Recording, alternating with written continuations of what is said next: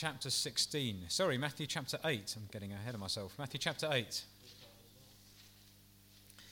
It really is good to see you all. Um, I had it in my head that the service started at 10 o'clock. So I was looking around the room at 10 thinking, well, there's only about five people here. So you must have heard it's me and you've all gone somewhere else. Um, and uh, anyway, you're all here now, so that's super.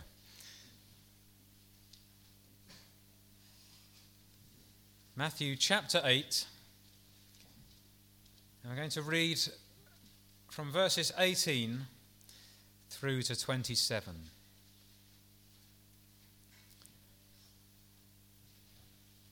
Now, when Jesus saw a crowd around him, he gave orders to depart to the other side of the sea. Father, we ask you as we read the scriptures, Lord, minister to our hearts. Feed us. Open your word to us. Lord, let it be to us living bread. Let it be to us living and active, sharper than any two edged sword. Father, write your word upon our hearts. Give us ears to hear what the Spirit is saying, we pray. Amen. Amen. Then a scribe came and said to him, Teacher, I will follow you wherever you go. Jesus said to him, The foxes have holes, and the birds of the air have nests, but the Son of Man has nowhere to lay his head. Another of the disciples said to him, Lord, permit me first to go and bury my father. But Jesus said to him, Follow me, and let the dead bury their own dead, or allow the dead to bury their own dead. When he got into the boat, his disciples followed him. And behold, there arose a great storm on the sea, so that the boat was being covered with the waves. But Jesus himself was asleep. And they came to him and woke him, saying, Save us, Lord, we are perishing. He said to them, Why are you afraid, you men of little faith? Then he got up and rebuked the winds and the sea, and it became perfectly calm. The men were amazed and said, What kind of man is this, that even the winds and the sea obey him? Praise the Lord. The thing which I have on my heart to share with you this morning is to take a look at this I suppose, very well known, very familiar um, account from the Word of God of the disciples uh, going into the boat with the Lord and going across the Sea of Galilee. And, and all that befell them and all that the Lord did um, as they took that journey. And what I propose to do, God willing, is to actually look at all three gospel accounts where this story is recorded. Um, it, it, occurs in Matthew, Mark, and Luke.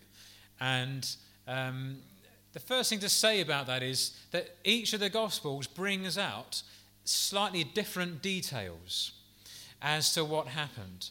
And it's really good for us to understand that where we see a, an account repeated in different Gospels, and particularly where the details are different, that is not because they are there to contradict one another, but rather they are there to amplify one another. Do you understand that? Please don't think, oh, this doesn't quite, Matthew says something different to Mark. There must be a problem. Not at all. And this is a very common thing. Any, any witnesses to a particular event or a particular scene will see it from their own perspective. Uh, something particular about it will be impressed on them. And of course, in this instance, the Holy Spirit Himself uh, draws certain details through each of the folk who are involved and who are there. Uh, and the Lord knows that He needed to get several witnesses together to bring us the full picture of what He wanted to convey to us about any particular account in the Word of God. So please don't be troubled if you see differences. As I say, they are then to amplify one another and give us the full picture. And so I will be flitting between all three Gospels. You can follow it through in Matthew, of course, go to the others if you wish. But we often launch into verse 23, I suppose, about when he got into the boat. But I think it's very good that we see the context. Um, which really starts from verse 18. And it says this interesting. You see this time and again in the ministry of the Lord Jesus, that he was having gathered around him. And actually, quite the contrary, it appears that at times he shunned the crowd. And actually, he wanted to get away from the crowd because as he did that, the disciples came with him. And this thing is, is the first thing that really is on my heart to, to bring this morning. And I think, in a sense, an element of it already came through our brother earlier on that call to come off the fence and to follow the Lord. And this is the issue. You see, so often a crowd would appear where Jesus was, and he would be teaching, and particularly if there were miracles taking place, if the Lord was healing, and if he was giving mighty deliverance to people, a, a crowd would often appear. And yet Jesus knew, we're reading in John chapter 2, what was in the heart of men.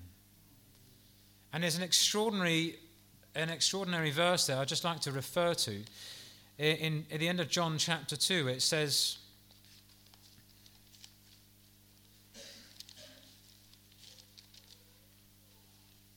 When he was in Jerusalem, this is verse 23, in Jerusalem at the Passover during the feast, many believed in his name, observing his signs which he was doing. Notice why they believed. They observed the signs. But Jesus, on his part, was not entrusting himself to them, for he knew all men. By concerning man, for he himself knew what was in man. Now, verse 23, where it says, Many believed in his name, and then verse 24, which in my version says, Jesus was not, in, not entrusting himself to him, that is the same Greek word.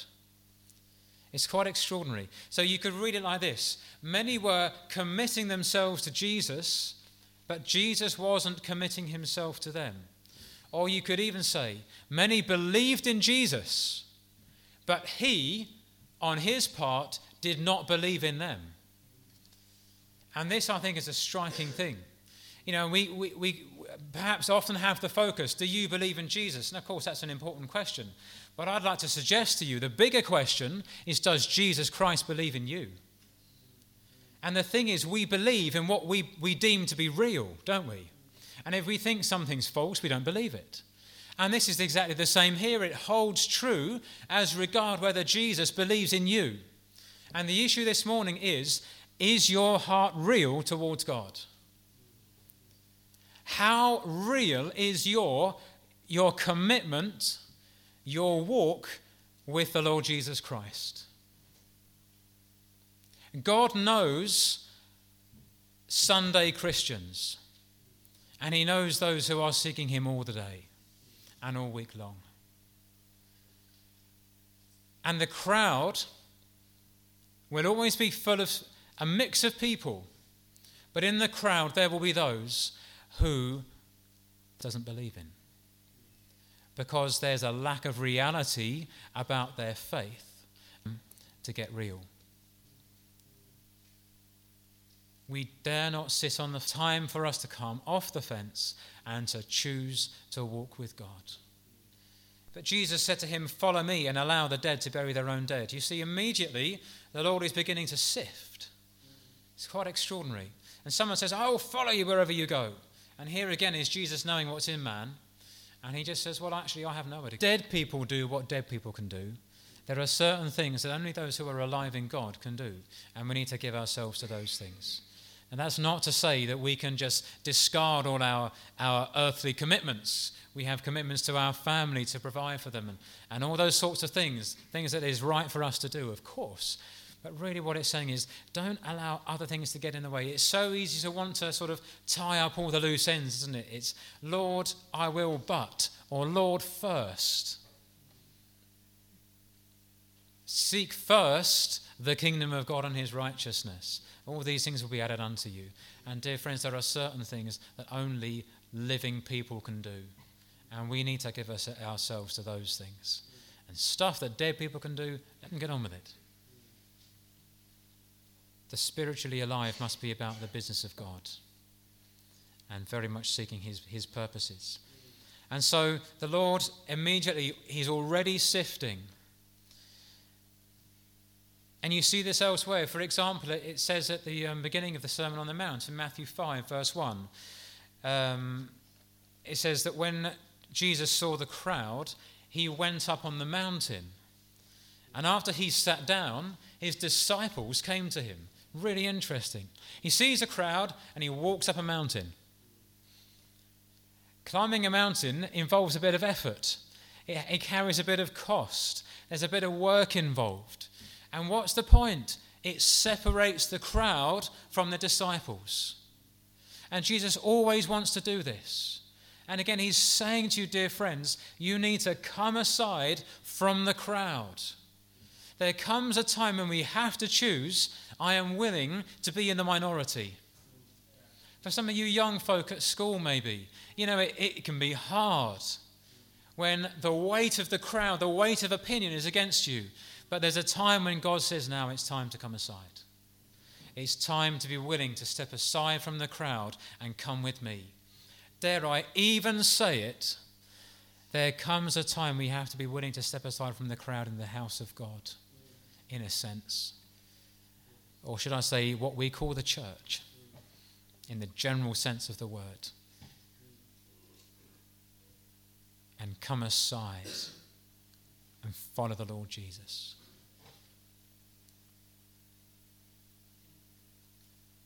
And he sat down, and his disciples came to him. Isn't that lovely? And so we are here in verse 23. When he got into the boat, his disciples followed him. And so this separation has now come between the crowd and the uh, disciples. Let me just say as well uh, the context in, in Mark is, is very similar. But the, if you like, the sifting that goes on, uh, we see that this episode followed, uh, as given to us in the, in the Gospel of Mark. Jesus had been teaching in parables. And, uh, and, then, and then we get this account of them crossing the Sea of Galilee. And it's so interesting here again. It says, I'm just reading to you now from Mark 4, verse 33. With many such parables, he was speaking the word to them so far as they were able to hear it. And he did not speak to them without a parable, but he was explaining everything privately to his own disciples. It's, it's the disciples to whom the Lord Jesus explained things privately. I think that's precious. You know, if you really set your heart to be a disciple and to seek the Lord Jesus, and you go aside uh, uh and carve out that time to seek the face of God, He will come and explain things to you privately. Isn't that lovely? There's a scripture that says he is intimate with the upright. And that's beautiful. And the Lord is looking for people he can do that with, but he doesn't do it with the crowd. And maybe you've heard people say, Isn't it great? You know, Jesus taught in parables, he taught in everyday language to make it accessible to everyday people. he spoke in terms of fishing and farming and uh, that sort of thing. And actually, quite the opposite is true. Jesus taught in parables, the scripture says, to conceal truth from the, those who are hard of heart. And he explained that truth and revealed it to his disciples.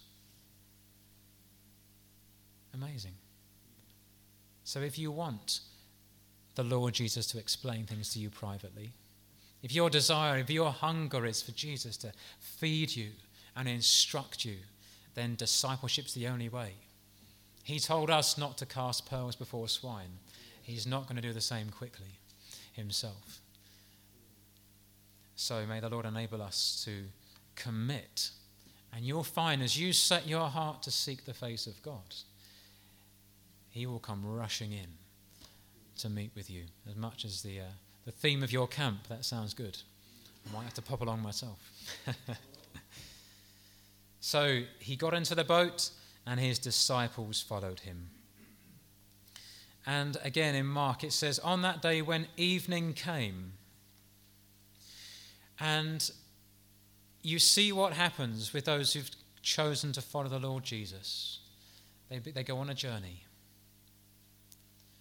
And this was not going to be an easy journey. And the disciples didn't know that at the time. And sometimes we want to be able to say, Yes, I'll follow you, Lord, as long as I know that everything is going to be okay. But it, the Lord doesn't promise that. And, and He's looking for those who are willing to trust Him and say, Yes, Lord, I'll get into the boat and go with Him. And it's interesting that the scripture says that is when evening came, He said to them, Let us go over to the other side. And there's two very precious things there. Sometimes, folks, evening has come, nights, seasons come upon us. And they sh- will certainly come upon disciples. So if you are finding yourself in a night season, dear friends, if things have suddenly become dark, if things have suddenly become hard, fear not. And don't be tempted to think, I must be out of the will of God. Things are, everything's going wrong. It might actually be the sign that you're exactly where God wants you to be. Because this is the path of discipleship. And this is where Jesus takes his disciples. And, folks, evenings come. And there's much I could say about that. The Lord has been really, I suppose, sharing a few things with me at the moment about night seasons, very precious things. I'm not sure they're for now, but the night comes. And he said to them, and this is very good, from Mark 4, verse 35 Let us go over to the other side. And that is glorious. Because at the outset of this journey, Jesus has declared the destination. And it was not a watery grave in the middle of the Galilee. He said, Let us go to the other side. That's the destination. And that's wonderful. And I want to say that to you because maybe everything's fine. Hallelujah. Uh, but sooner or later, storms will blow up. Maybe, dear friend, you're in the thick of it and you are getting battered by the waves and the wind right now. I want to say to you, Jesus has already declared the destination, and it's the other side. And you see this all over the word. Passing through the valley of Baca they make it a spring. And that's those whose hearts are set on Zion. It's exactly the same thing. It's, this is, this is uh, Psalm 84. Those who are, who are set on pilgrimage. Disciples, essentially. Those who want to go with God, those who, want, who are determined to go God's way. It says, passing through the valley of Baca. The valley is there, dear friends. That means the valley of weeping. But what happens? They go through it, they don't get stuck there. And if you're in a valley, I want to encourage you, folks, you're going through. This is not the end. God will bring you through. He will deliver you out of all your troubles, as we were reminded this morning. And what do they do? Passing through the valley of Baca, they make it a spring. The valley becomes the spring of something new. It becomes the very source of a whole new experience of God and a whole new life and a whole new reality and a whole new ministry, even. It becomes a spring. David also said, didn't he? When I go through the valley of the shadow of death, but again, I go through the valley. Be encouraged beloved. Jesus has declared the destination. And then it goes on in Mark to say that leaving the crowd, and then we have it again, they took him along with them in the boat, just as he was. That's Mark's account, chapter 4, verse 35. And I love that little phrase. They took Jesus with them just as he was. How is Jesus in your sight, if I can put it, if I can put it like that? Is Jesus enough? Are you prepared to take him just as he is? You know, folks, sometimes we can want to bring Jesus plus something. Jesus, Jesus plus life jackets. a flare or two to, to bail you out when it gets too tough. We, we can want Jesus plus a guarantee of favourable conditions. My, these, these, they took Jesus just as he was. And that, the reason is he's all you need. You can afford to take him just as he is. And don't try to impose conditions upon God. And take him, I also say this take him as he presents himself in the scriptures. You know, we read that God created man in his image. And it seems that in much of many places, man is busy creating God in his image. Well, folks, take Jesus as he is. Do take the Jesus of the Bible, won't you? And be very aware of anybody who tries to present to you a different Jesus. Have nothing to do with it. Take him